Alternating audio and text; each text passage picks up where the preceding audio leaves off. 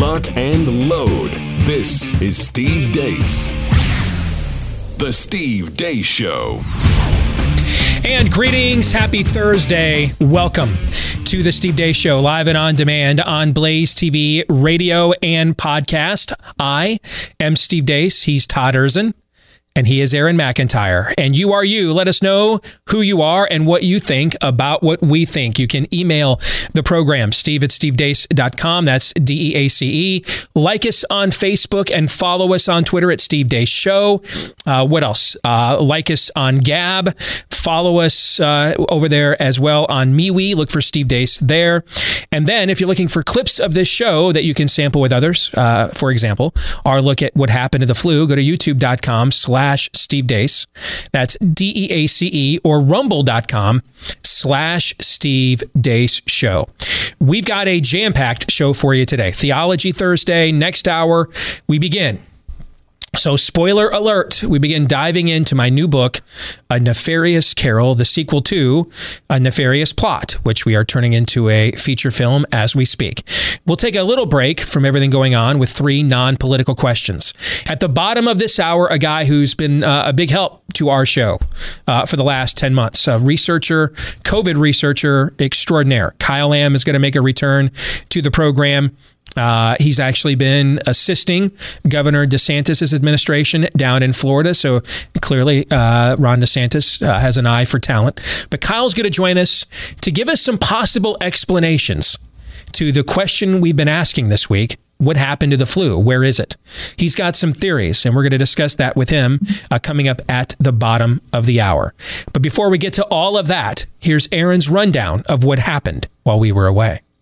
What happened while we were away brought to you by Double Masking arrives at long last. The CDC released new research, if you can call it that, into the efficacy, if you can call it that, of wearing two masks. The CDC research was performed on mannequins, not humans, and the CDC itself says the results don't show any real world value of actually being useful. Speaking of the CDC, they recently partnered with Warner Media to produce this television spot. Release the meteor! Oh!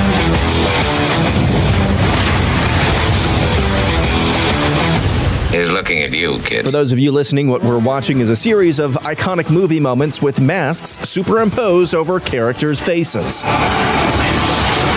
Learning Chinese today, today's phrase is Why is Voldemort only wearing one mask? 为什么伏地魔只戴一个口罩？ National Institutes of Health tweets NIH calls for greater inclusion of pregnant and lactating people in COVID 19 vaccine research. This comes after regulators in the EU have started pumping the brakes on baby havers and lactating people getting the vaccine. The CDC and other entities have been encouraging non-gender specific baby makers to get the vaccine for weeks. Johnson & Johnson CEO Alex Gorski says he expects to see the COVID vaccine become a yearly ritual like the flu shot. I think most people feel that this will be something where likely for the yes the next several years uh, we'll be we'll be getting a COVID nineteen shot just like we would a flu shot. Now exactly what that shot's going to be comprised of, I don't think we know today. Uh, but uh, I, I, think we could all imagine a future uh, where we're living with this, uh, but where we can keep the science, uh, you know, at pace with the virus. According to the Miami Herald, the Biden administration is considering domestic travel restrictions, including some against travel to Florida, out of concern for coronavirus mutations. Learning Spanish today, today's phrase is How do you spell District 13? ¿Cómo se escribe Distrito 13? Florida Governor Ron DeSantis once again sparred with the media when asked about fans celebrating the Buccaneers Super Bowl win without masks. The media is worried about that, obviously. You guys really love that. Uh, you don't care as much if it's a quote peaceful protest, and then it's fine. You don't care as much if they're celebrating a Biden election. You only care about if it's people that you don't like. So I'm a Bucs fan. I'm damn proud of what they did on Sunday night. Moving on, cancel culture came again last night as Disney, along with Lucasfilm announced they have no intentions of working with actress Gina Carano any longer. Carano played the role of one of the more popular characters on the wildly popular show, The Mandalorian. She's gained prominence on Twitter in recent months after poking fun at the election and repeatedly questioning encroaching government power in the wake of COVID mitigation efforts. She also repeatedly pokes fun at woke culture. Disney claims the final straw was Carano's recent post comparing the American political climate to that of Nazi Germany. So they fired her proving her point. In other cancel culture news, YouTube has completely banned LifeSite News from their platform and removed all their videos. YouTube claims the publication repeatedly violated their terms of service regarding information about COVID 19. The National Basketball Association clapped back at Dallas Mavericks owner Mark Cuban yesterday, saying all teams in the National Basketball Association will be playing the national anthem before their games. And finally, this op ed from The Atlantic from Alexander Nazaryan I miss the thrill of Trump. Nazaryan goes on to write, quote, covering the administration was thrilling for many journalists and the way that I imagine storming Omaha Beach must have been for a 20 year old fresh from the plains of Kansas. He hadn't signed up for battle, but there he was, liberating France. And that's what happened while we were away. These people are just. Somebody wrote that. Yeah. Just like covering a, a, uh, uh, the presidency was like getting off a boat on the beaches of Normandy against a hail of exactly bullets. Exactly like it. I mean, what a bunch of pieces. It's just the part two of the Time article. They're saying it out loud. That they they are all Jeffrey Toobin satisfying themselves. That's all that they are. That in front of the world. Yeah. Yeah. But don't don't make other analogies. Don't get canceled. Aaron's montage brought to you by Omega XL. Whether it is back, knees, neck, or shoulder pain, not injury, but if you've got pain, you get an injury, go see a doctor. Um, but uh, if if you've got pain in those joints, stiff limbs, chances are the underlying cause is likely inflammation. So you got to defeat that inflammation before it causes permanent damage, and that's where Omega XL comes in. Backed by 35 years of clinical research, Omega XL attacks the inflammation that's causing your pain. It's so brilliant. I use it on a daily basis. It's part of my post workout recovery. Pain because pain relievers, those topical rubs, they just well mask the problem. Omega XL will help neutralize the inflammation that is the cause. And right now, um, if you want to get started, order Omega XL. Get a bottle and get a second one for free. So buy one, get one free right now when you go to omegaxl.com slash Steve. That's omegaxl dot com slash Steve. Or if you're old school, just give them a call. 800 844 4888. That's 800 844 4888. Oh, by the way, Todd, you got to come up with something for us to do in the overtime. I just remembered to tell you that. Fair enough. Okay. I'm nimble. So, all right. Thank you. Let's let's get to what is in the montage. And before I, I respond to any of these individual stories, I, I, I think we need to take a step back and set the stage of what I believe is occurring. I, I had a conversation this morning with uh, a friend of mine uh, who uh, worked in the Trump administration, and it was a it was a fascinating conversation because um, they've been out of the White House now for what about uh, almost three weeks, and in the in the Gen Pop, and I guess I never considered this because I don't work in the White House. I never have. That they're not just sitting around all day, you know, uh, monitoring what media is saying and doing. They're not. I mean, they, they, they've got a country to run, and a lot of that requires a lot of work. And, and they'll be presented with clips or quotes or transcriptions of things to counter, respond to, correct, etc. But but on a first person level, they're not just sitting there all day ingesting this as a consumer. And he was watching Tucker Carlson's monologue last night about the five people killed in the um, the riot being labeled the insurrection of January the sixth, and how Tucker just deconstructed every narrative that we've seen proffered up by the American left, except it's not the American left. I'm going to explain that here in just a second, okay? But we'll go with that for now, all right? The American left and the media, but I repeat myself. And he just says, I mean, the, the anger swelling as he's watching this, that just none of this was true. None of a lot of what they in the White House were asked to respond to was even true. And you think you're dealing with just, and he's like, is this what it was like the last few years? And I, I said to this friend of mine, I said, you mean like we still don't know the motivation for the worst mass shooting in American history? Fake Russian collusion, fake rape hoaxes, the gaslighting of all this COVID data and data that I've exposed for the last 10 months. On and on. I mean, on and on we could go. I mean, we've. Uh, I mean, the FBI could, you know, was warned about the gay nightclub shooter in Orlando, was warned about the Parkland shooter in Florida, warned about these things, uh, warned about, uh, you know, the, the, the worst pedophile ever that was operating in, in women's sports and with the U.S. Olympic Committee, warned about all these things, did nothing. But someone reports a garage door rope looks like a noose at a NASCAR garage, and 14 agents just show up like that, right? And I just ran down this rundown for him. And I said, yeah, on the other side of the equation, this is what it has been like these last few years. And he's like, you know, you're drinking, you work in the White House, man. You're drinking from a fire hose. You're just like trying to get to bedtime. you know, that's why a lot of people, when a guy wins a second term, don't serve, don't stay, and even half the staff resigns for a first term, and that's even when things are going well. Let alone when you're dealing with this environment, and then you have the mercurial persona of the president himself. All right, that adds a lot of years, a lot of tread on those tires fast. You age in dog years. And so you just don't have time to know. You think you're just still dealing with political media bias, right?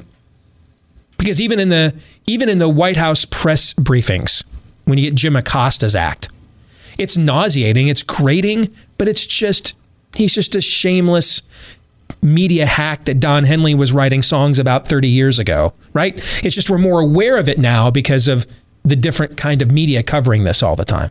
But Jim Acosta is really nothing new. He's just a, the next nauseating variation of it. But but and and he didn't use this word. I'm going to use it because I think this is what he was describing. Being on the outside now and watching all this transpire in the first person as a consumer, the word he that I would use to describe how he felt watching this was malevolent. It's malevolent. This is evil. And I, I, I used a term with him that I'm going to use now with all of you. This is satanic.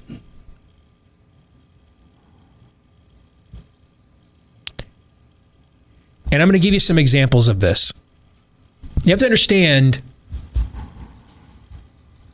there are no moral lines to the devil. The devil is not a promoter of immorality. Because immorality still, for us to know what is immoral, we have to know what. What's moral? What's moral? It's, it's the eradication of any kind of comparison or line. It's chaos. He's amoral. There aren't any lines anything can mean anything it wants.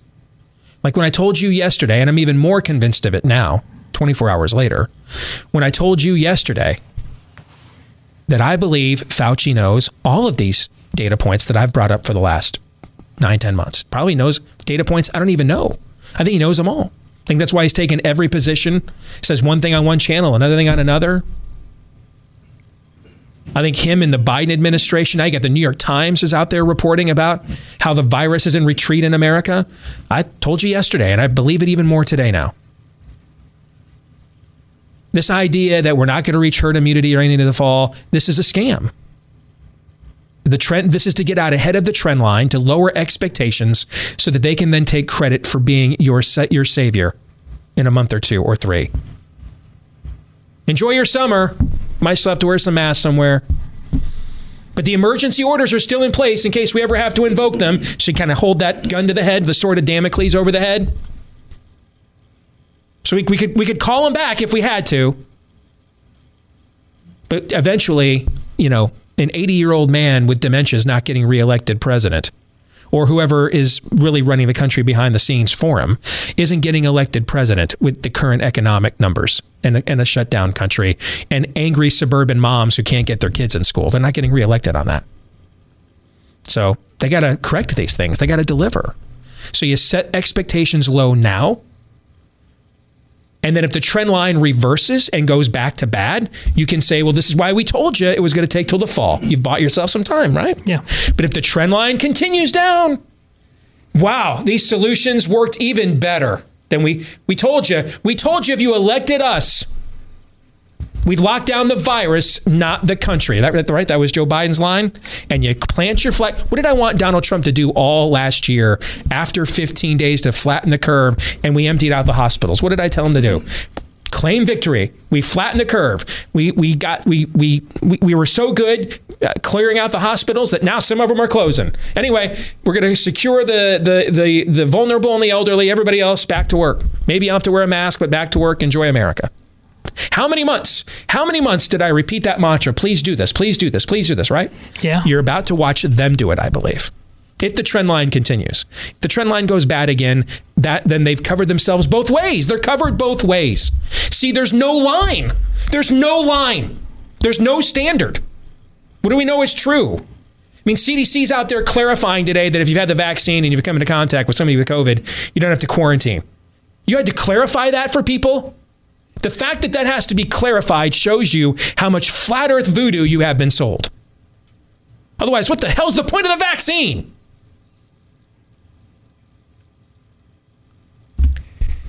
If you look at a lot of these stories today, there's there's the truth is unattainable in them.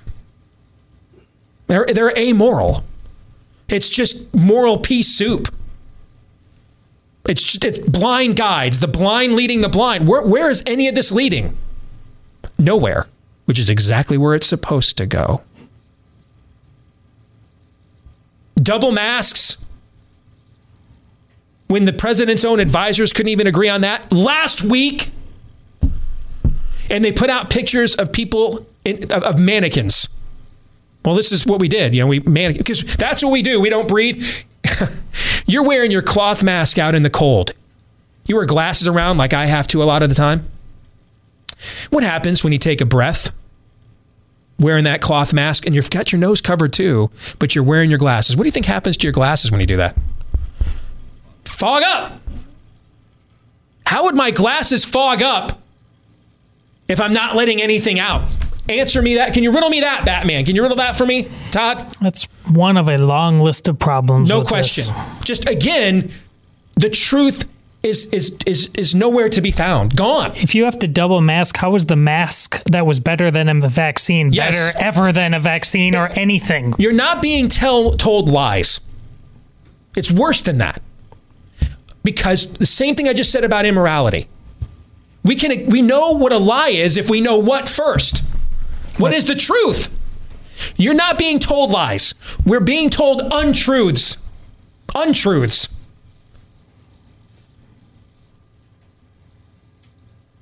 There's no way of knowing. Nothing can be clarified. Oscar's up to 11, no- Steve. No, way- no. Life site news gone. We, we don't know. We don't know why they're gone. Gina Carano is not canceled because of the graphic that or the, what she posted last night, violating Godwin's law on Nazi references. That's not why she's canceled. She is canceled because she has defied trainee madness for months and months and months on social media. How many times have I logged on and seen cancel Carano, cancel Gina? How many times trying to get rid of her? But the problem is they, they can't get rid of her for that. She's gorgeous and a badass athlete. She's the perfect, she's a living stone, to borrow a biblical phrase. She is a testimony that rebukes their insanity. If they cancel her, the, the, the, the successful female athlete turns celebrity. If they cancel her for calling BS on trainee madness, it just makes it undermines all of their arguments. They can't do that. So they wait and they bide their time. And they do it for this instead. It's like arresting Al Capone for tax evasion. So she's not being she's not being canceled for this. So you can go find, I've seen this, I've even shared Pedro Pascal or co-star, you know, comparing the Trump administration in 2018 to Nazis, right? Go find all those you want, flood the zone with it, won't make a difference because that's not why she's being canceled. She's being canceled for defying the spirit of the age, not for making a stupid Nazi reference. Her existence is a defiance. And as you said before the show, Todd, they had to therefore abort her. They can't allow her to live. Yep. We can't allow the child conceived in rape to go on and become something because that undermines the whole argument. Let every child be a wanted child. Well, here was clearly an unwanted child who wants to be raped, who wants to be conceive a child by a rapist. We can't possibly have that child go on and serve humanity, have a healthy life, children that bless the world, bless others. Can't allow that because it undermines the whole narrative. So we got to always make sure we abort all those kids first. Same thing here. She's been aborted, not canceled. She can't be allowed to live because her existence as a gorgeous and badass woman at the exact same time repudiates all of their ideology. Third wave feminism, tranny madness, all of it. She's a living repudiation of it. So they had to abort her. They just had to wait for the right time.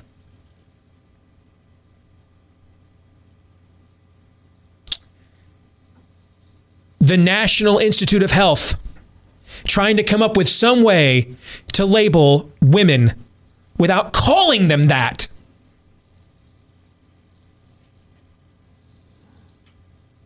These aren't lies.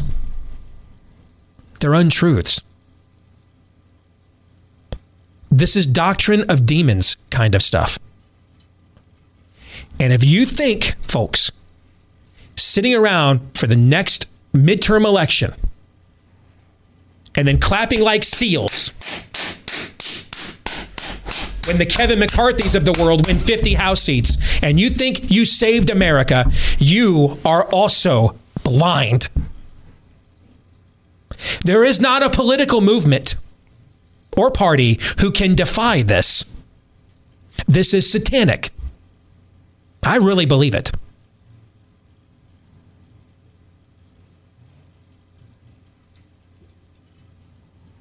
There is no truth. You're not being told lies. They have chloroformed truth. You walk out of your home and truth doesn't exist.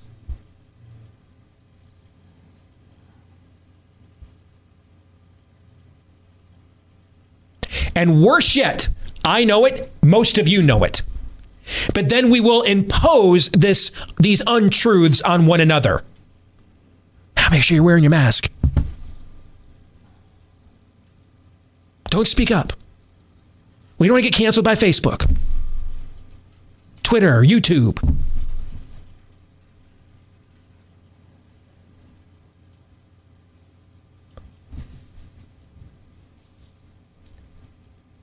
What's going on with the travel restrictions to Florida have nothing to do with variants. That's a, that's not true. What it's about is Ron DeSantis has to be aborted. We cannot allow Ron DeSantis to win re-election because I'm telling you right now, right now, and this isn't an endorsement, it's an analysis. I want to make this very, very clear. It is not an endorsement, but an analysis. Have I made that clear? Yes. Let me repeat this. It is not an endorsement, but an analysis. I don't know him at all. I've met him once, had one conversation with him for 15 minutes at CPAC in a hallway. So this is not an endorsement, it's an analysis. But if the guy in that clip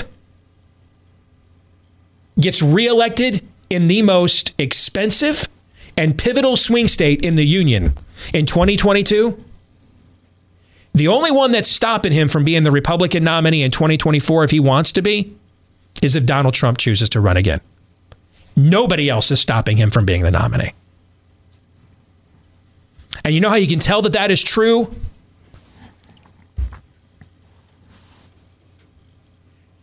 By the fact they're making actions, they're, they're considering actions like this. That's why Aaron was brilliant to use the District 13 analogy. That's exactly right. Ron DeSantis, like Gina Carano, must be aborted. He's the control group. A large state, a large, diverse state with large urban populations. Where the last 11 presidential elections until this one, the average margin of victory was just two and a half points. More money. Florida is America's political valley of Megiddo. More wars and dollars have been spent politically to win control nationally in the state of Florida than any other place in the country in our generation. And if we have this guy telling the media F you and F you and F you and F you and really F you, and then you, the horse you rode in on, how you like them apples? While his schools are open, while the Super Bowl's there, while Aaron's going on a belated honeymoon to Disney World and I'm taking my kids there the week after the election. That can't be allowed to stand. They have to abort him now. And I'll even take it one further. If he survives this, and trust me, they're going to throw everything at him to wreck that state. They're going to do everything they can to wreck that state, everything they can. If he survives this and wins re-election, it's not just that Donald Trump's the only person that could deny him the, the nomination, but probably the presidency, because he'll be the next president of the United States. That is not an endorsement. I'll vet him like I do the rest of the candidates. I'm just analyzing this situation. He survives this and comes out on the other end and he's the governor of such a consequential state at the same time. He's battle tested, battle scarred. He beat them back. That is one hell of a narrative to sell voters. And he's not he's running running like this in the general. He's already done this in Florida. He's already he's already run a campaign for a 50-50 population. He's already done it. How he got into office the first time. Now he's going to try to do it a second. They know they know this too. They know this too. They know that he can't be Donald Trump without the behavior. They know that. That he can't be the smart, stable version of a Trump. That he can actually do the stuff Trump would just tweet about. They can't allow this. This who's the they? I'm not talking about the Democrats. I'm talking about the spirit of the age. Cannot permit this. They will do everything they can the next couple of years to wreck this state. Everything because, like Gina Carano, Ron DeSantis must be aborted. There will be no negotiating with this. There will not be some some clever let's just stay under the radar, not put our head above water. let's not let's not do anything it doesn't it doesn't matter. You will not outsmart this. You will not outlast it. Nobody Nobody will. Not one platform, not one politician, not one community. None of you will. There will be no Dunkirks. You're going to have to defeat it. You're going to have to confront it, and you're going to have to defeat it.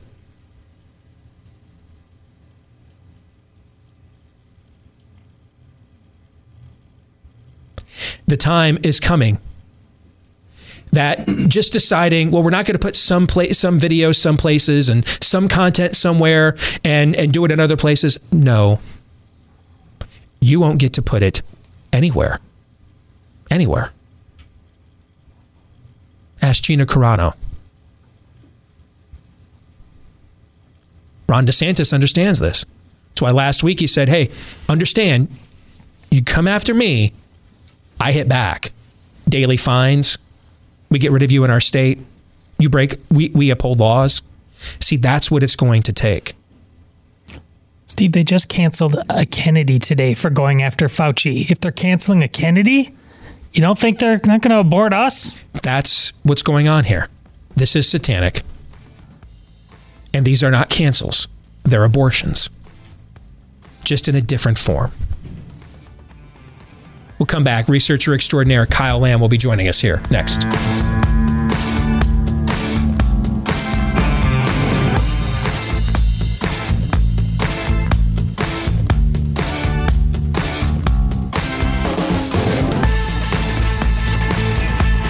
Just had one of my favorite times of the day, Built Bar time.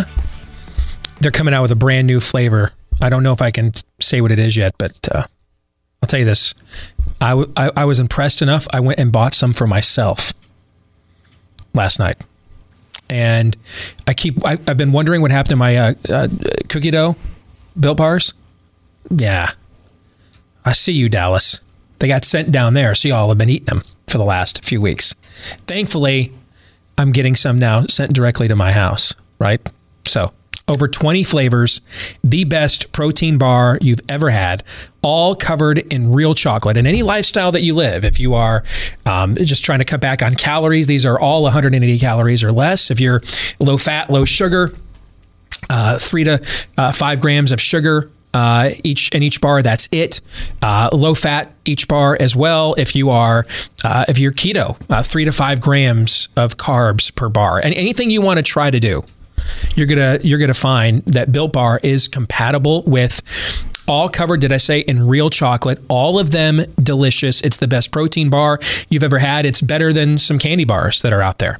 And right now, you can use my name, uh, my last name anyway, Deace, as a promo code. Get 20% off either your first or if you want to go back for seconds, your next order as well. All right. Use the promo code DEACE, D E A C E.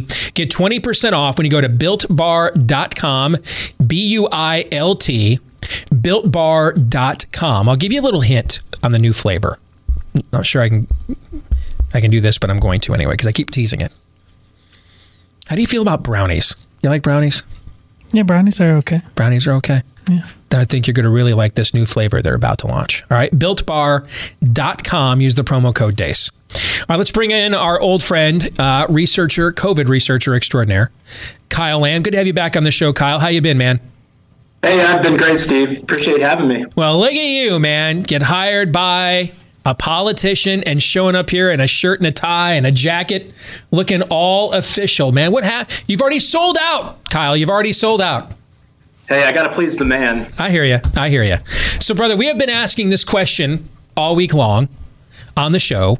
Where is the flu? We've, we've shown um, how numbers compared. I mean, I, I think it was actually next week, a year ago, that CDC had the flu above the epidemic line. That was the, the last couple of weeks before we started with uh, with our concerns over COVID.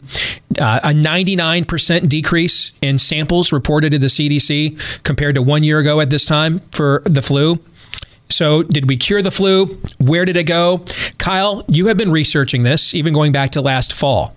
And uh, let's do we want to start with the graphic you sent, or do you want to answer the question first? Well, let's start with answering the question. There are really three explanations here. Uh, there's the natural explanation. You know, did it vanish because of viral interference? You know, COVID coming along and suppressing the flu. Uh, maybe there are other natural explanations that meaning know, like a superior strain, sort of like a natural selection in a way. Gotcha. Okay.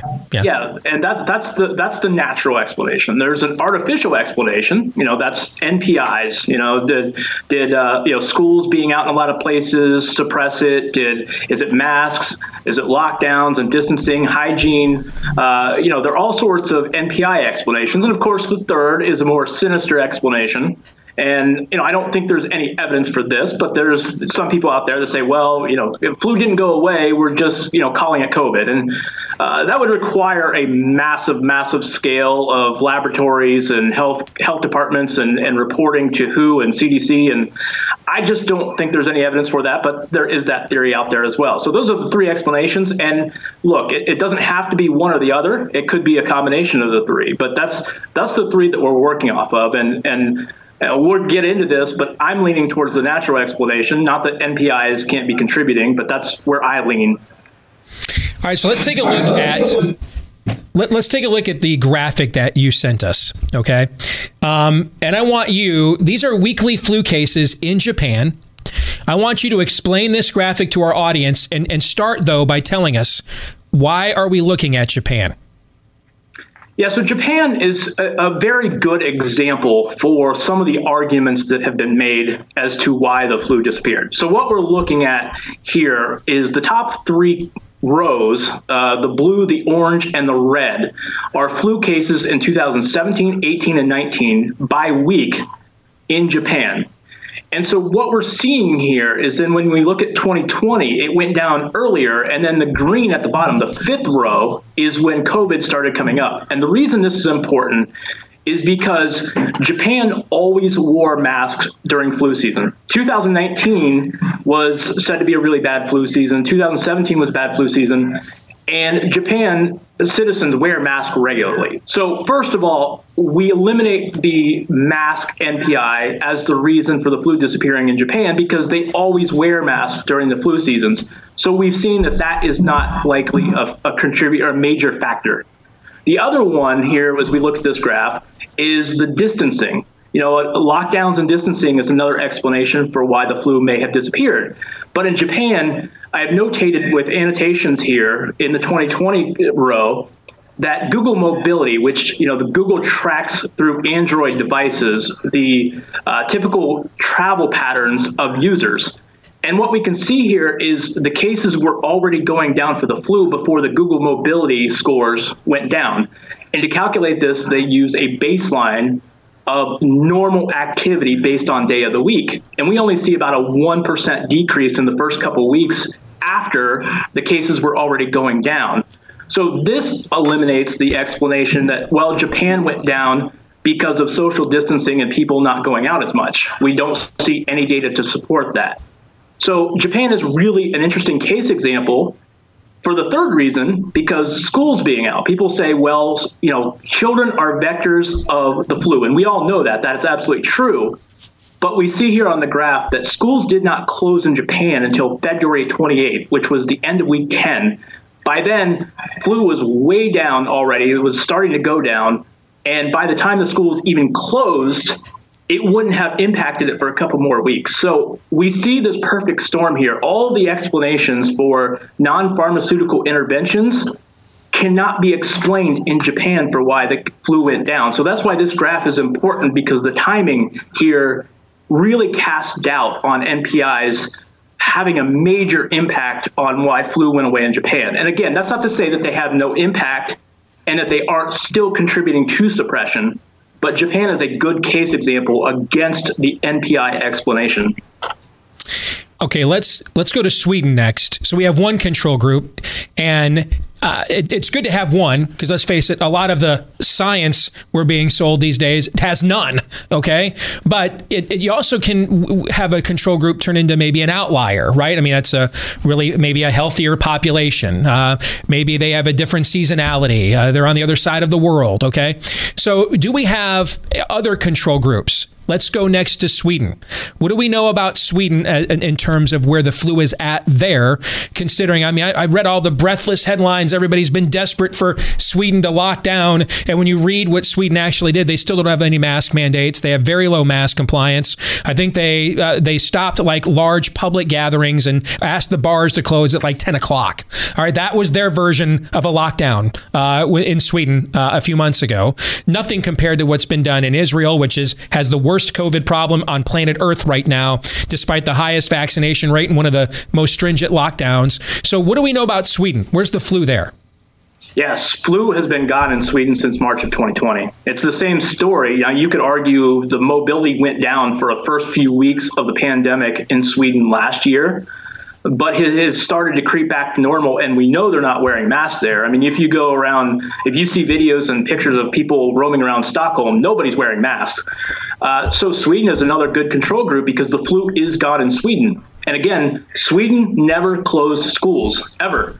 They have remained open this entire time. So the argument that kids were the vectors of flu uh, well that's that's absolutely true. Children do spread the flu but children are still in schools in Sweden. So that's not an explanation. So Sweden is another interesting control group because again, the NPIs just don't fit that. Uh, it, it, just the data doesn't support it. Now, again, I, am not saying that NPIs don't help or can't help, but it's not the primary factor for why it disappeared.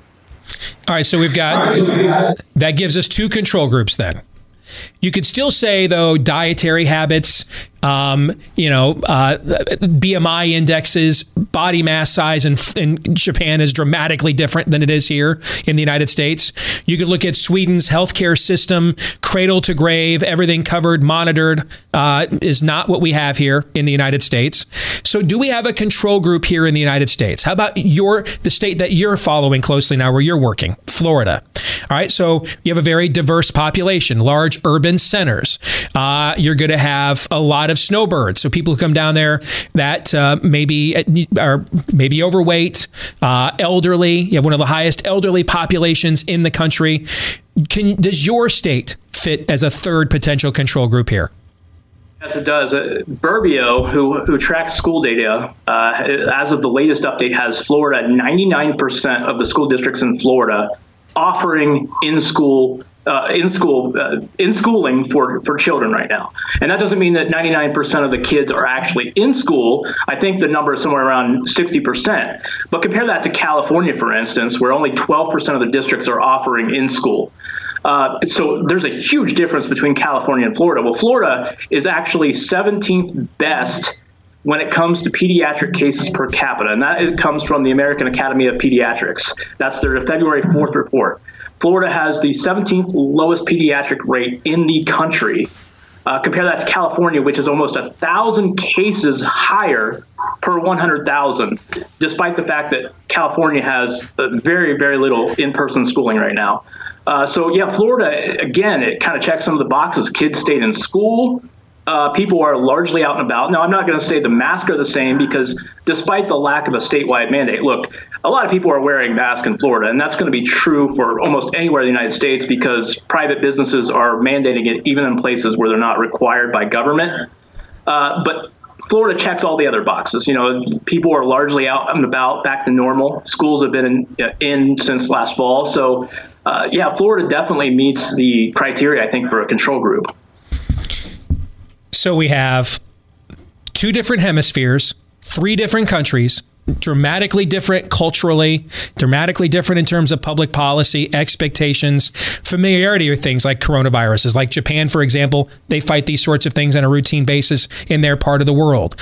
So all those three areas are have a lot of diversity within this triumvirate of Japan, Sweden, and Florida.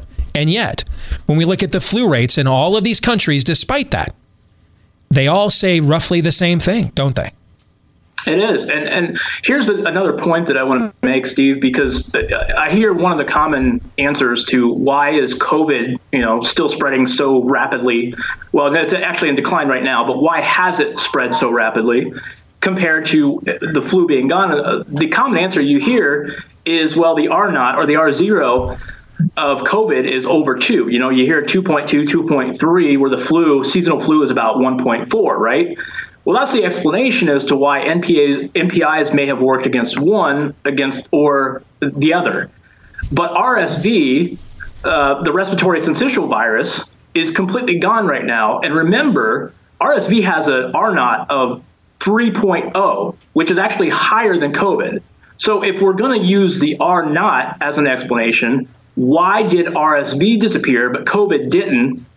And the other side of the coin is why did flu disappear, but why did a bunch of rhinoviruses with a smaller R naught disappear or are still spreading right now in the US. Like if you go to the CDC page, it actually tracks rhinoviruses and coronaviruses. You'll see a lot of rhinoviruses are still spreading. So why did the NPIs knock out the flu, but knockout, not knockout rhinoviruses with a lesser R naught. So again, there are so many inconsistencies here. It's just really tough to pin this down. Hmm. To me, there's there's two possible explanations here. One is that because um, uh, they, anything that has a COVID-like symptom flu, anything, whatever. It's just all being coded as COVID, similar to how we've seen there, you know, deaths from and then with, right? The the case in your state where the guy died in the motorcycle accident last year and got uh, categorized as a COVID death because they the autopsy showed he had COVID nineteen, right? Okay, so that's one possibility. The other is as you've stated, old fashioned science as we used to understand it prior to all of this getting politicized. But if we go down that road, then that that introduces us to uh, herd immunity and things of that nature and herd immunity thresholds. You know, those dirty words and terms that we're not allowed to use anymore while we're trying to do a mass vaccination program, supposedly to get us to herd immunity. I'll give you the last word, Kyle. Go ahead. Yeah, it's, it's funny that herd immunity term. it has been a dirty word. Uh, now all of a sudden, I, I, think people are coming around and acknowledging it again. It's like, wait a minute, you've you've been calling us crazy for saying herd immunity for the last year, and now you're acknowledging it exists and it may be happening because they can't explain away why cases are down 56 percent in the last four weeks in the United States. So, uh, and it's down everywhere. Every single state is down over 30% in the past month. So, uh, they can't explain it. And I think they have to eventually acknowledge some of what has been said the last year is actually true. Kyle, you've done phenomenal work, man. Thank you so much for joining us. As always, being a part of the show. Uh, we'll have you back, and uh, you've been a big asset to uh, folks like me as well. So, on a personal level, thank you. Keep doing what you're doing. All right. Thank you, Steve. Appreciate it. You bet. What do you guys think? This flu thing reminds me of that great series of scenes in Apollo 13 where things are going bad and one problem after another. And because they have to move from uh, one vehicle to the next just to stay alive, they're losing um, their ability to, the oxygen, the carbon dioxide is starting to get too thick. But the scrubber that fixes that is not the right size, two different sizes. So they have to figure out to Rube Goldberg, these smart people. But they know they have to get to the end to save these people. So they do it. They figure it out. This is like one of those pieces. If they, but the problem is we don't have. I, there might be all kinds of answers behind this that guys like Kyle Lamb, if he was surrounded by honest uh, brokers, mm-hmm. could figure out. The problem is they just don't care. They really aren't interested Con- in the answer. Consider that, and I said this a week ago. Uh, let me repeat it. We're doing a mass vaccination program of a nation of 331 million people right now to try to get us to herd immunity, allegedly, as fast and safely as we can without with the fewest amount of people getting sick and dying, right? That's the that's the the traditional reason for a vaccination program. Mm-hmm. And yet, now the the how you and, and, and when you're vaccinated, the hope is that you show antibodies that that you wouldn't get from getting infected, right. right? And yet we haven't done any antibody testing in this country standardized, at least that we know of, since last April and May. Then we don't even know what the baseline is that we're starting with of who needs the vaccination program or not. Triple mask, Steve. Instead, we talk about that. We'll come back. Hour two. Theology Thursday is next.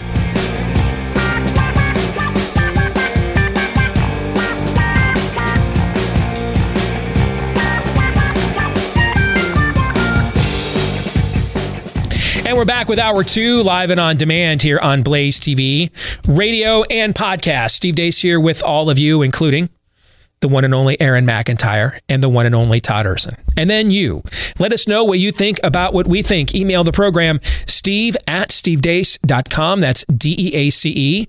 Like us on Facebook and MeWe and Gab. Just look for Steve Deace there. Follow us on Twitter at Steve Deace Show. And then if you're looking for clips of the show that you can watch yourself and then share with others, just go to youtube.com slash Steve Deace or rumble.com slash Steve Deace Show. And again, the last name is D E A C E. If you're a podcast listener, we appreciate you every bit as much as everyone else. We do ask, though, that you would show your appreciation for us in return. Uh, hit that subscribe button, give us a five star review, whichever po- podcast platform Amazon, Spotify, Podbay, iTunes, Stitcher, however you podcast the program. Uh, keep those coming, please. Thousands of you have done those uh, two things for us already. Uh, the more of you that do that, the more it helps the algorithms. Um, I guess not promote our show, but maybe shadow ban it less. maybe we need to lower our standards. Uh, but uh, I'm not to mention it, it impresses the uh, the mucky mucks here at the Blaze. So just do it for that reason, uh, if nothing else. Uh, Theology Thursday brought to you by our good friends. If I can get my computer to work, but I can't. Our good friends, our good friends. My computer is is stuck. I hate when that happens, and you send me scripts, and then I I can't access them, and and it happens live on the air, and I have to stall for time. Before I get to tell you about Patriot Mobile, what were you gonna say? That's some pretty good Max Headroom right there. Did you, just like that? did. Yeah. Yeah. Okay. Really just thought it was an embarrassing inner dialogue, but we'll go with your explanation instead. Uh, I've got some great news to share about our friends at Patriot Mobile. They just expanded their coverage dramatically, which will make it even easier for even more Americans to dump the big name carriers who charge way too much anyway and then donate money to Spirit of the Age leftists. I'm proud to partner with Patriot Mobile because they never send a penny to any of those causes that are out to end our way of life, and they never silence you. And they are America's only Christian conservative wireless provider. Plus, you can switch with confidence because they use the same networks as the larger providers. They just charge much less, and switching is easy. Keep your phone number, bring your own phone, or buy a new one. Build your own bundle with multi-line discounts and save even more. Just go to patriotmobile.com slash Steve. That's patriotmobile.com slash Steve, or contact their US based customer service team at 972 Patriot. That's 972 Patriot. This month, get a free premiere activation where they set the phone up for you and a special gift with the offer code Steve at patriotmobile.com slash Steve. So let's continue with Theology Thursday as we continue our look at my new book, A Nefarious Carol. This is the sequel to my 2016 book, A Nefarious Plot, which we just finished going back through for a second time here on the show. We're turning that into a motion picture as we speak. And in the sequel book, A Nefarious Carol, which you can get your copy today at Amazon.com, or if you want to bypass them and get an autographed copy through Premier Collectibles, you can do that. The link for that is pinned to my Facebook and Twitter accounts right now if you want to get an autographed copy of A Nefarious Carol. Uh, so many of you have bought the book already. Sales have been really strong. Thank you. Uh, if you liked it, uh, if you enjoyed the Audible version with my daughter and I, uh, please leave us a five star review. Those help uh, promote the book too.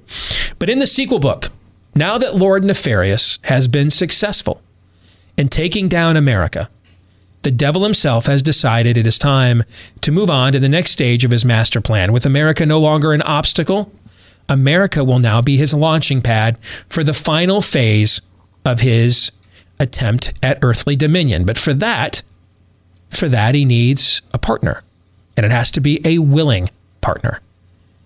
And that's where we pick up the book with a scared young woman on the run by the name of Rae, R A E, not named after the Star Wars char- character, but a tradition on my mom's side of the family of the women having Rae for a middle name. So I did this in honor of my mother and grandmother. Rae, a scared young woman, is on the run from both uh, a family of dysfunction and the drug dealer boyfriend whose arms she ran into to get out of the home. But after taking too much abuse for him from him, she's now on the run, unsure of where to go. Pretty much the last amount of money she has, she spends on a seedy motel in a town that she's not familiar with, just trying to get a good night's sleep to figure out what her next move is. And it is there that the devil himself appears and reveals himself to her in the opening chapter of a nefarious carol called The Offer. Gentlemen, the floor is yours. Well, you know, we don't walk out of this show or come in every day you know, thinking out loud, wow, the hand of God is really on this uh, thing. We, I mean, we, we say our prayers, we pray up, but you know there's other there are some days though and today is one of those days. It, steve's opening and we talked about th- this this spirit of the age this satanic spirit of the age that is governing us and it's playing out in real time. And then an hour later we're going to discuss what we discuss because this opening talks on that very day about this very thing. The devil says to Rae one of the very excuse me the demon the demon says to Rae right after she she st- she addresses the voice and is beginning a dialogue for the very first time. And his response is and it sounds like it might just be a cool movie line i'm the most real thing you've ever known. But it's way deeper than that. And this whole offering is unpacking that the reality of that. And he does it in a couple different ways. And this speaks to what you said the untruth the chaos. Mm-hmm. he says i'm going to do something i rarely do I'm going to tell you the truth. And then a little later on, when she says, Aren't you supposed to be evil? He said, Evil is just a matter of perspective. Mm-hmm. He's constantly balancing this tension. He does have to be more on because of the cosmic nature of the, what we're going to get into later in the book. What he's trying, he has to be honest and have her come to her naturally. Mm-hmm. But he's still scheming. That whole evil it's kind of a matter of perspective sort of thing. Operationally the way this world functions that's a he, he's he's not wrong in terms of how we play each other all the time but mm-hmm. as children of god we know that's not true. So am, tell me the am i right in the tension that he's constantly trying to balance there and being truthful, but not, or is it a matter of being truthful but not too truthful? Is it a matter of being truthful but still having a side scam? What exactly is the tension that he has to balance this entire time? Because it's obviously there. Yes. So, for the ritual of a conception between the devil and, a, and an earthly woman, um, for the ritual in the backstory for this book, for the ritual to be successful that leads to a conception, he cannot violate her, he cannot assault her, um, he cannot force his will on her, impose on her. She has to be sober minded, can't drug her. Um, it, it, so she has to, of her own free will, Rae of her own free will, must say yes to being the bride of Satan, to being the mother of his child. Um, now, how do you woo, earnestly woo a woman when you yourself are the father of lies? When you yourself are, you are, you are untruth incarnate. You are deception incarnate. Your your your natural habitat, your native tongue is is is to deceive. How do you do this? And uh, what you'll find as we go through the book is he's figuring it out too as we go along. And when the book begins, the reason that this ray is chosen is because not only is she attractive, young, and of birthing age, but given the desperate, vulnerable situation that she is in, and the fact that she has rejected the Christian upbringing, or at least that's what he thinks, she has rejected the Christian upbringing of her home so he's, she's already heard all the arguments, right? You don't want to, the devil doesn't want to have a false convert like the church doesn't want to have one. Don't want her to say yes, and then, you know, you run into some street preacher somewhere, right? Um, runs into uh, uh, uh, Ray and um, uh, Ray Comfort and and Kirk Cameron out there doing street evangelism. wow, I never heard this stuff before. Maybe I made the wrong choice, right?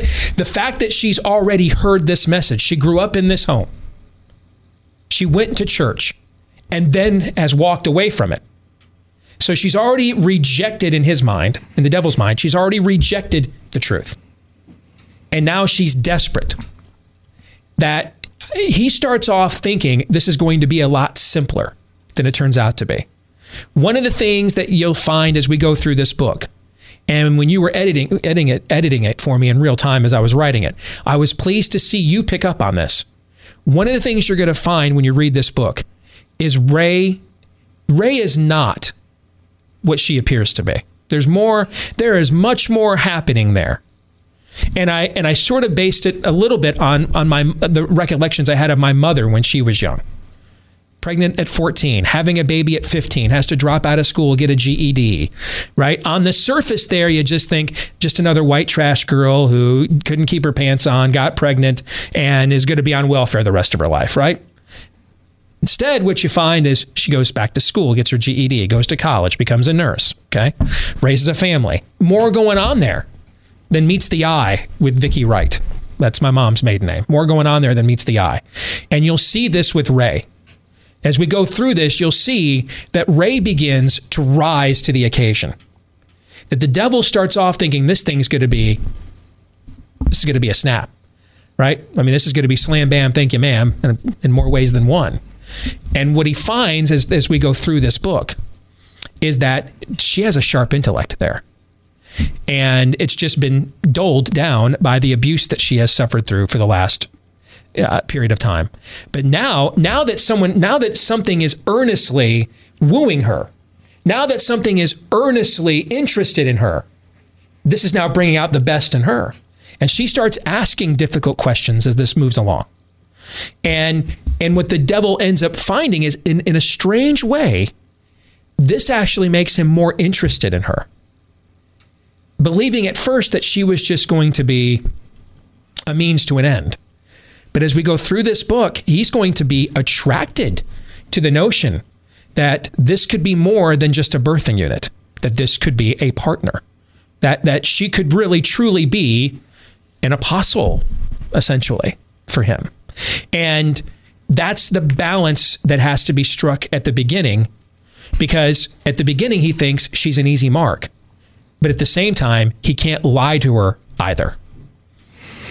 So he's, I, I think he's being truthful and not pulling off a scam. Then with this, well, it's evil from a matter of perspective. He he's being truthful by being more nuanced Yes. because he has to Yes. to respect Right. what needs to be accomplished When, when he says it's evil from a matter of perspective, that's not just um, um, uh, you know uh, some uh, the the animals devolve from four legs good, two legs bad to four legs good, two legs are even better in Animal Farm. That's not what he means. He, he go back to a nefarious plot. They don't believe that they tempted humanity into betraying God. They believe that they're the whistleblower showing God that he made a mistake with humanity. That's that's what that's what they would say is my truth. Not the truth, that's my truth. That's his truth. His truth is that it, that evil is a matter of perspective. And even he gives a couple of examples. One of them that he gives in the book is so um, a junkie comes upon a, uh, a a businessman one day in an alleyway and tries to mug him for money. Doesn't give him his money, and he beats this businessman to death. In the community, because this was a businessman that had employees and, and causes that he supported and was considered an upstanding man, of, a member of the community, the community is horrified at this evil act that this this junkie just beat up this upstanding pillar of the community. But here's what the community doesn't know: he's also a pedophile that that once or twice a year goes off to Thailand to Bangkok uh, to get his perv and get his freak on. He likes to he likes to observe young children in his neighborhood in secret ways that the parents are not aware of. Tries to endear himself into opportunities where he can be around closely unsupervised with children that he's aroused by. If parents, if the fathers knew this, of these children, and they went into that alleyway and they beat the living snot out of him and knocked the pulp off. That same community that was horrified by the fact the junkie did this to him. But now that they have a different context, but it's the exact same act, suddenly now there's an argument about whether these dads ought to go to jail or be given medals. That's the point that he makes. That's what he means. He's not, this is not trite. I want to make sure the audience understands this. That's why I asked. This is not a trite conversation taking place here. He is evangelizing her. He is, and this, and this is, he's not just handing her a tract. He's not just handing her the satanic version of, if you died today, would you be sure you would know where you would go? No. He's making the case that this is transformative to her. And so when he says evil is a matter of perspective, he is he's showing his work. He's explaining himself. These aren't just slick little slogan earrings. She's too sophisticated for that. You won't earnestly woo, woo this woman on just that. She's already heard all the lies. She lived in a hypocritical Christian home. She was she was shacked up with a drug dealer. She's heard all the slogans. He's not going to reach her like that. All right, he's got to he's got to sell her on the earnestness of his cause. And so what he's really sharing with her is his own conscience of how he sees himself. That's what I mean operationally down here on Earth. So yes, yeah, it might be a little gray area, a little sin here, but you you do it and you get so much more good that you want. He's not trying to play that scam. No. he's played it on many people Yes, before, but yes. that's not the scam here. No, this is this is not um, this is not uh, Uncle Screwtape sending a little cousin nephew Wormwood out as a, for his first junior temptation. Yes, this is this is the Jedi master, and and so he is he's looking for a pupil. So let me come back full circle then to when, when one of the very first things, if not the very first thing he says is, "I'm the most real thing you've ever know, Mm-hmm. you've ever known." Is he saying that specifically to her, or is that something that applies to all mankind? Because all mankind is reading this book and trying to pull something out of it, and they're not the bride of Satan. So, yes, yeah. I mean, you know from working with me. Uh, I often have multiple reasons and explanations and and levels for why I write or say the things that I do. Um, it is rare I will just pop off with a rant that doesn't have simultaneous points to it, but just vent. Doesn't mean I don't do it. You know, I'm a guy. I, I get frustrated. But in the five plus years you've worked with me, how often does that actually Right. occur? Even even my rants, vents have a point, and sometimes they are communicated that way uh, for dramatic effect. When there's a a, a deeper probing philosophical uh, or strategic issue I'm trying to raise. That if I just did it in, uh, with a whiteboard and in a dry presentation, the audience might not get because, as the great prophet Snoop Dogg once said, "Dishobinda." So that that's that's how the enemy behaves here. Is that the answer to your question? Is yes. He's the most real thing to most of us reading this, um, but to her specifically, in a micro sense, she doesn't believe the the values and the relationships that she was modeled in her home were sincere. So she fled to a counterfeit, only to find out that that wasn't sincere either. She's not going to trade one counterfeit for another. She's she he doesn't yet know that there's a pretty sharp mind there that can critically think, but what he does know is that she's already been scammed. He he wouldn't he wouldn't successfully scam her anyway because she's already heard it. She's she's she's jaundiced. Know what I mean? Yeah. Okay. Well, in attempting to uh, manipulate her and realizing she's got some uh, knowledge, she does.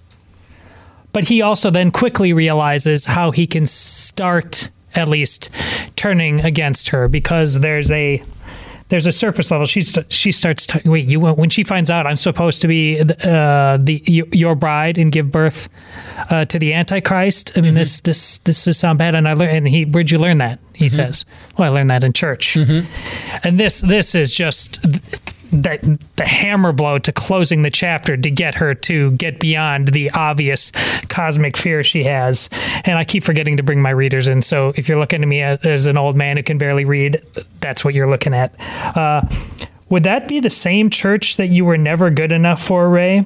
The same church that judged you, the same church that sneered at you, the same church that brought a few casseroles over after your grandfather died, but had no time for your uh, you shortly thereafter. The same church that said it was wrong to enjoy all those nerve endings in your body, while they were hypocritically doing God knows what with them behind closed doors. And Lord, I could tell you some stories. Would that be the church that told you this?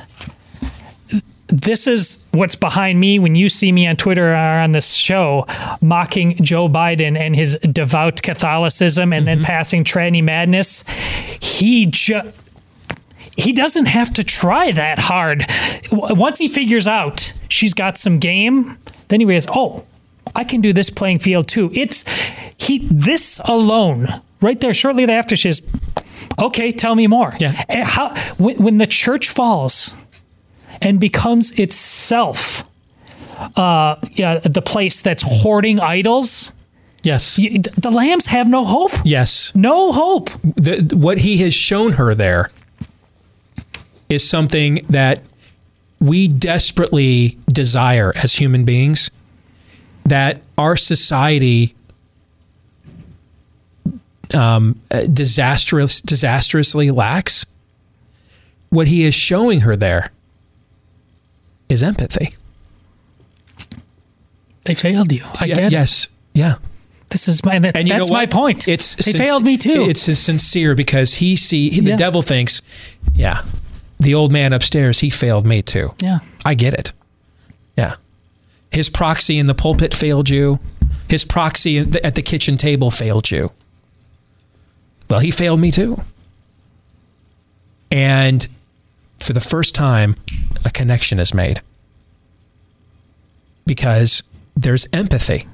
When when we've talked before about my three three dimensional thinking on the show. First dimension is to know why you believe what you believe. The second dimension, know why other people believe what they believe. What do other belief systems, other worldviews, what do they believe? But if we just stop there, that then this will just become a, a, a contest of will. This then this will just become an argument. It- you know, can I make my argument better than you? Can I make my argument more forceful than you? But where persuasion really happens is when we get to the third dimension. You need to you don't do the second dimension for persuasion. You need to know what you're persuading. That's why you do the second position or, or second dimension. I don't know what I'm persuading if I don't know what you think, right? But the third dimension is know why other people believe what they believe about what we believe. He just did this to her in the very first chapter of the book. He went through all three of these dimensions. And on the third one, he stuck the landing. Yeah. Yeah, I know what you're talking about. Yeah, I thought the old man was going to look down at me at the garden and say, Thank you, my most prized angelic pupil, for showing me that these meat bags that we dug up, that we made up out of the dust of the earth, they, they aren't going to be able to handle this level of responsibility. You, my, my firstborn, my angels, you're going to be made the vicars of this new creation. And in fact, I'll, I'll make it even in more splendor and more grandeur than I originally did out of my gratitude for you correcting me. but that's not what happened. And so in his mind, he's been betrayed too. In his You want me to preach? In his mind, the devil is a victim. He's a victim. He's a victim. His identity, in his mind, is I was victimized. I'm the one, I, I told the old man the truth. I told the father the truth. And he cast me out for it. I'm a victim. That's how he sees it. And he's he's making that empathetic connection with her. Well, I'll, I'll just say this lastly, and then let, let you go at it, Aaron. But this, I believe, at the end of the chapter, when she just shrugs her shoulders and says, "You know what? Why not give it a chance then? I believe this speaks directly to the first half hour of this show. The entire culture, writ large, has basically said the same thing because the church has pulled its punches and failed to preach truth for so long. I remember years ago when our set was over there and it was different, but it's locked in my brain when we read on air the letter from an atheist to the church, and he just basically said, Man, you guys used to be so much fun to argue with when you were mm-hmm. unapologetic. Mm-hmm. And now you're just always, yeah, you got a point here and you got to put that, and I'll give you that. And yeah, where the progressivism means we got to get. And he was just like, I hate arguing with you now. Mm-hmm. That's what the, ch- the church opened the door for all of us to be raised and said, Why do I care what you think about anything? You offer nothing but thin gruel. Yeah. Yes. Aaron? So, f- first of all, I, I want to say this, and please don't take this as, as faint praise, Steve, but I, I do remember last year when you said you wanted to read something to me, and it was the first chapter of this book. And uh, I realized pretty immediately, as you will when you read the book, that it it was it was fiction, but it was different than Nefarious Plot in that it was um, there was a lot more of a narrative. There was a lot more of a a story arc going on in this book than there was in the last in the last book. And I was surprised in a very good way because you haven't really you haven't written a lot of novellas like this or any to, to be honest how not campy it is in the first chapter. Because it really doesn't the conversation you can't have the conversations the meta conversations um, that you open up in this first cha- chapter um, without it without it feeling real. Like it's like it's a piece of history um, instead of uh, veggie tales if you will I, I find it interesting in in thinking about this first chapter and the overall plot of the book it, it reminds me a lot of of James 1 where the birthing metaphor is used for, for sin. But each person is tempted when he is lured and enticed by his own desire. Then desire, when it is conceived, gives birth to sin, and sin, when it is fully grown, brings forth death. The birthing metaphor when it comes to to how sin is conceived, and that that takes me back to one part of the chapter, the first chapter. Who are you? Rae says. I'll show myself in due time, Rae, should the conversation take us there. But in the meantime, who do you want me to be? Hmm. All of the ills, all of the big lies in our culture, and all of the lack of pushback the lack of what Todd was saying, where is the unapologetic nature of of the saints of the church in mass? Where has that gone? All of the lies in culture are basically, I think it comes down to, well, what do I want to believe about this? Mm-hmm. We talk about the untruths. You only, to borrow another birthing metaphor, untruths are only born out of uh, out of a culture, out of a society that has no appetite for the truth. Amen. Yep. And so I, I'm I'm not really sure exactly what what what my specific question here is, Steve, other than commenting on on this that this is part and parcel. When we see when we see mask mandates or when we see any number of things um, we're, we're often faced well you know i don't want it to hurt my christian witness. That's why i have such a huge huge problem with that. If you're genuinely convicted about that I, okay but i also th- tend to think that uh, it doesn't really hurt my Chris- or it doesn't really help my christian witness to believe a, a lie the distinction that I'm drawing here is that when we, when we're faced with these things that impact us personally, it's far easier to tell ourselves a lie because that's what we want our that's what we want to believe. It's what we want to believe because it, it means the consequences of believing that means I can I can actually you know uh, be considered a polite member of society. So that's my commentary on on this on this chapter. Yes. What what makes everything you just you nailed it, brother. You nailed it. See, Rae, Rae, Rae came from a family that thought they could play that game, mm-hmm. and it blew up their family. So then she went and rebelled completely the other way. All right, decided to go full bore into the appetites of this world, and that ended up in an abuse and and even a even a worse form of emptiness because now she's not safe. At least she was safe in her home that was playing the fake nice Christian game, but at least she could be safe there. Now, now she's not even safe. That's why she's lost. She went from one end of the spectrum to the other. The devil comes to her in the form. I know he's described in these early chapters as darkness, shadow. But the true form that he comes to Rae in is reason and reasonable. We'll come back, play three non political questions here in a moment.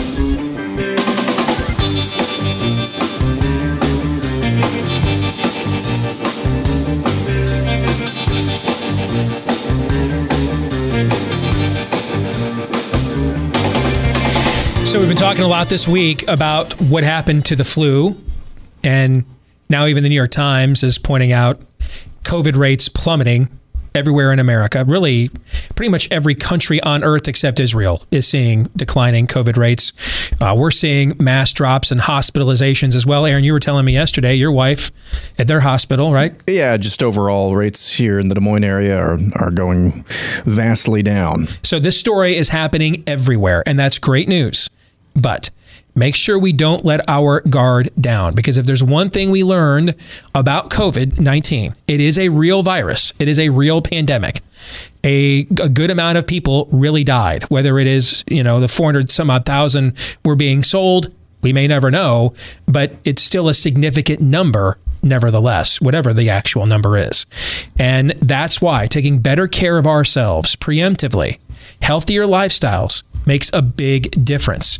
Maybe for next year when the flu does return, uh, instead, same thing applies. That's why you want to check out things like Field of Greens from Brickhouse Nutrition, uh, loaded with antioxidants. Uh, this is in my drink first thing in the morning every day. Field of Greens packed with 18 clinically researched essential fruits and vegetables, plus things that are good for you like ginger, beets, green tea, and more. It's a powerful combination that can not only support heart health, but a healthy immune system, metabolism blood pressure, digestion. It's complete with pre and probiotics because the largest immunity system in the body is in the gut. So just put one scoop in any water based drink, mix it up, and you're good to go. And you can go to brickhousesteve.com right now and get 15% off your first order with the promo code Steve at checkout. And it's available in multiple flavors. I'm trying one of the new ones right now. As a matter of fact, it's pretty good. BrickHouseSteve.com is where to go. BrickHouseSteve.com, promo code Steve. Get 15% off your first order at BrickHouseSteve.com. It's time for three non political questions. We all have questions. Who am I? Why am I here? Where am I going? Who am I? A search and a question of identity. Why am I here? A question of meaning and purpose. Where am I going? Question of destiny. Some better than others. What sort of morality or proto morality would you expect to find in a chimpanzee troop? Injecting some levity into the demise of Western civilization. It's three questions on The Steve Deace Show. Yes, three non political great questions that I did not think of in the last 15 minutes. Why would you say that? Question number one. That was well done. Who's on your Mount Rushmore of NFL players who have only been in the league post 2010? Post 2010. Um, okay. Well, I mean, Mahomes has to be on that list, obviously. Yes. Okay. Um, Post 2010. So Rodgers isn't on that list. Um, uh, Brees is not on that list. Is Russell Wilson? How close is he? he played at Wisconsin in 2010. Was that his last year at Wisconsin? I thought. So you can, yeah, yeah. No, so Russell Wilson would be on there. Okay. Okay. Okay. Does that count? Yeah. I- Did, did you look it up? No, I stopped because Yeah, let's look it up. Don't don't always count on my memory. It's not. It's still pretty good. It's better than the average bear, but it ain't as good as it was when I was 36 and not 46. But I thought his last year at Wisconsin was 2010. So I think it counts, right? Just keep talking. Uh, yeah, just keep uh, keep Okay. going. I'll look it up. Um, so I had Russell Wilson. Since 2010, tailbacks. So Russell Wilson third, counts. third round of the 2012 draft. Okay, wow. So we got a couple of years there. All right. Yeah. So I've got Russell Wilson. I've got Pat Mahomes. Um, running backs. Um, oh well, Derrick Henry on the Derrick list. Derrick Henry. I was just going to Yeah, say. is he on the list? Probably. Has he had now two 2,000 yard seasons, or was this his first one? Uh, I think he's had two. I think he went over last year too. Okay, so um, Derrick Henry would be on the list. I got to figure out a defender. Who would it be? Um, oh well, the JJ, Rams. JJ Watt, Aaron, Aaron Donald. Donald. Oh, Yeah. Yeah. Aaron Donald. Yeah. Okay, I, I would. I think JJ. Watt at his peak was better than Aaron Oh, Donald. But what year did he come out to? Let's look that one up. So I'll go with Aaron Donald or JJ Watt, depending on what Oh, year JJ Watt came out at, at Wisconsin. What year did he come Wow, out? 2011. All right, so Oh, well, I'm- I'll go with JJ Yeah. Watt over Aaron Donald. So JJ Watt, Russell Wilson, um, Derrick Henry, and uh, um, Pat Mahomes. I'll go with those four. It's good. I'm gonna go with two. I I think I'd have. I'll take Derrick Henry off, not because my goodness, it's been absolutely awesome, but there's just more longevity from everybody. Hell, tough call had to be made, but I think he's my he's the one I'll take off. I think the one that I would swap out, and I'm just looking this up now, make just to make sure, is Von Miller, who was drafted in 2011. Yeah. I'd probably swap him out for either Henry or or Aaron Donald. Uh, question two: What's the most unlikely thing you were afraid of when you were a child, and what were you, and why were you uh, afraid of it? The most unlikely? Yes, weird thing you were afraid of. One, uh, I, I could name two things. Um, there was a, uh, I think it's a Bette Davis movie called um, "Whatever Happened to Baby Jane" or something like that, with her and uh, Joan Crawford. And I, I watched it with my grandmother once, uh, you know, on like some old movie day when she was babysitting me, and Bette Davis had like this really creepy makeup and stuff on, and just that creepy face, man, gave me nightmares big time. And when I got a little bit older, my mom would just playfully tease me by pretending to put that face on. Um, that and there was a record album when I was a kid that had, uh, and I have it now. I own it now. It's actually in my library at home. And it's a record album, and on the front is like a red and gray picture of like a Dracula type of vampire. And it was supposed to be like a kid's album. And so the it's it's like a kids Halloween album with like spooky sounds and stuff. And the first song is the old Monster Mash song. You remember that, right? Yeah. Okay. But then the rest of it is just like little creepy vignettes. And you know, I, so you know, they let me buy this at the store when I was a kid. You know, and I put the first song in, and and I'm singing along to Monster Mash, and then this thing gets pretty dark. At least I thought it was pretty dark for five, six, seven years old. And I mean, it scared me to death. Like I didn't want to ever listen to it. I didn't want to even look at the cover. It gave me nightmares. So uh, I, I found it on eBay several years ago and bought it and just put it in my library just to kind of claim it as a as a trophy because I hate doing things out of fear. Um, you know, so those those those two things uh, are what I remember in my childhood freaking me out. Well, I remember them in my childhood, and it's still there, and it's all the weirder because it you watch it with your own kids, and it's not there. I. I mean, heck, I was just on an airplane, like flying, being up high. None of that bothers me. But if there's like a a ledge, we were uh, just at a hotel a couple weeks ago with my daughters, and it was one of those embassy suites where the inside is a courtyard, and it's uh, we were on the eighth floor, and like the it, the railings are like either glass or almost clear, and it's still it did when I was a kid, and still it just creeps me out to go right up to that edge, and yet it's my kids are totally unfazed by it. When they were young, they were. So I, I it's it's bizarre to me because there I never saw any like uh oh moment where some, but I still I just get. It's bizarre. I get rubber legs, and I, it's not like I'm a grown man, and it's, it, it just happens. Yeah. Ah, that's that is interesting. Um, for me, it was uh, a stuffed fish that my grandpa or great grandpa caught. It was a large, large bass, um, and that thing that thing was huge. And my brothers told me that it was going to eat me, so I was I was afraid of that thing for a long time uh, when I was little. Sounds like something brothers would say to you. Yeah. Yeah. When uh, when I was a little bit older, though, I'm not going to tell you how much older. When I was a little bit older, though, uh, Signs, the movie Signs, scared the living daylights out of me. It scared the living daylights out of me. I could not sleep well for like two or three weeks after I watched that movie. Uh, question three: What's one thing you wish you would have done when you were younger but didn't?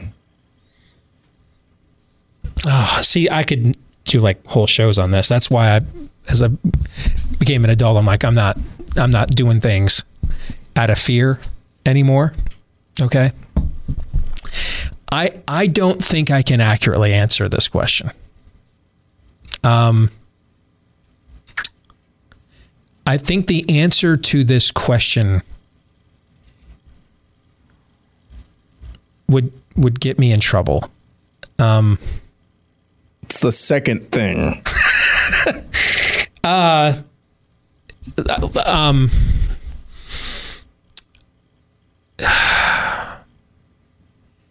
I will. I'll put it this way. Okay. There was a very popular girl in school that I knew liked me. She made it very clear that she did, and I liked her.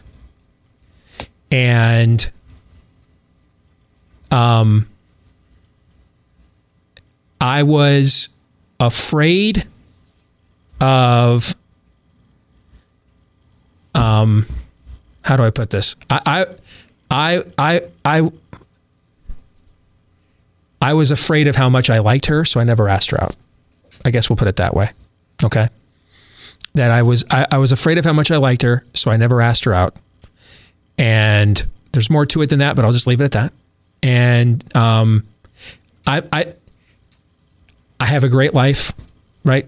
I, I don't have too many complaints, but like I don't like like this isn't like um, a little Texas song. What might have been. I'm not. That, it's the point that I didn't ask her out out of fear. Okay, that was the thing. Okay, I I, I didn't ask her out out of fear of where it would go, um, and that was one of the defining things for me as I got older. I'm just not living a life of fear anymore. I'm I'm not going to be afraid of what happens if if it fails or what happens if it's a no. And so, you know, you've seen me take big risks. You've seen me back presidential candidates in Iowa who were at negative percents or 1 or 2% and then thankfully went on and won. I mean, I walked away from a pretty successful, cushy job working for WHO in Des Moines. I could have done that the rest of my life and made a, a nice living and been a somewhat pillar of the community as much as somebody with our belief system can be, right? Um, and and never really been threatened about cutbacks or anything because of how successful that station is, but I thought there was more for me to do. So I walked away from that voluntarily into unknown to see what would happen. So I, I just am, um, I, I'm not, I don't, I don't do things out of fear anymore. Now, now that doesn't mean like there's a roller coaster ride at our local amusement park. I mean, I have been all over the country, ridden everything. This new roller coaster at the local amusement park here, Adventureland, damn near killed me two years ago. I'm never getting back on that thing. Okay, but I did it once. So which one? Which one? Okay, I don't know which one. It's the brand new one. Okay. Oh, it's the one. I, all I know is two or three times, I my my rear end lifted out of the seat and I looked straight down at the ground. Okay. no. All right. So, so, but I did do it once and then I realized that doesn't mean I don't, don't know your limits. Okay. But I, I just refuse to let fear paralyze me. So, regrets from our youth. That's the question. Basically. Yeah. Yeah. I, I wish I would have been more clear headed before college about what I now talk with my daughters about. Like the know what you're the difference between what you're good at and what you love. Sometimes they're the same thing, but oftentimes they're not. And how to embrace that whole picture in terms of why you go to college, or don't go at all for a while and figure that out. But if you're going to go to college, and can it, let's set aside progressive swill nonsense because college and education, public schools, they're supposed to be good things. They're not supposed to be what they are now. But so so that I spent my 4 years truly embracing whatever I decided to go into. I mean, that's so many people just walk through it, and I know it like a ghost, just experiencing life. And you know, it turns you into the stupid fools you are when you get out that are now destroying our own country. By the grace of God, I hope I'm not one of those people. But um, uh, yeah, I, I absolutely regret not taking better of advantage of my education. I think for me, uh, man, I, I, wouldn't have been very good probably at uh, at hardly any of them, but I, I, should have I should have played more sports in in high school. Hmm. I only did football in high school. I did basketball and football and baseball in uh, one year in middle school. Um, but other than that, I, I really should have really should have done more sports. So that's my my only regret. That's it for three questions. If you are thinking of getting involved in the real estate market, especially in these unprecedented times, Bing. there you go. Uh, make sure that you go in with a real estate agent that you can trust. Where would you find such an agent? Well, the name kind of says it all. Real estate agents, itrust.com is where you can go to find a real estate agent whose record of success, track record has been fully vetted. Otherwise, they would not be referred to you. And this is a company started by Glenn Beck and some of his associates who were tired of real estate agents who talked a good game, but then, when they were needed to deliver those promised results, couldn't get the job done. They did not want you to suffer the same fate as they did. So they started this company so that you would not. Learn from their pain. Go to this website. It, really, even even when things are humming and open, the real estate process can be one of the most stressful things you'll do in your life as a couple to. All right. So go to this website, realestateagentsitrust.com. Again, that's realestateagentsitrust.com. All right, we're going to stick around after the show today and tape the overtime for Blaze TV subscribers at blazetv.com slash deace. That's where you can go.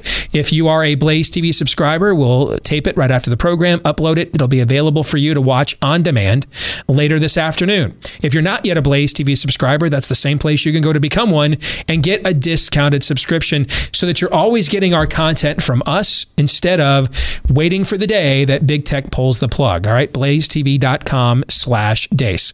Today's topic, we're going to talk about the Biden administration trying to get airlines to agree to a policy that you can't get on a domestic flight without proof of a negative COVID test.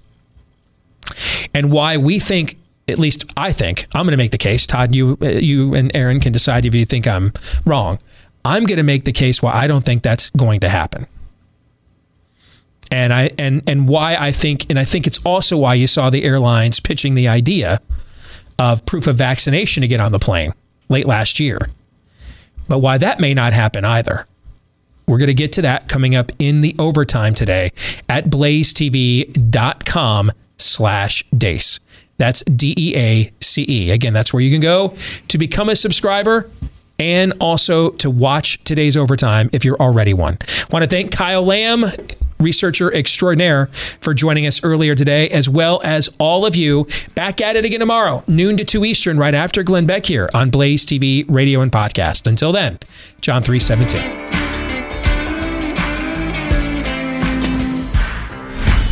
This is Steve Deace on the Blaze Radio Network.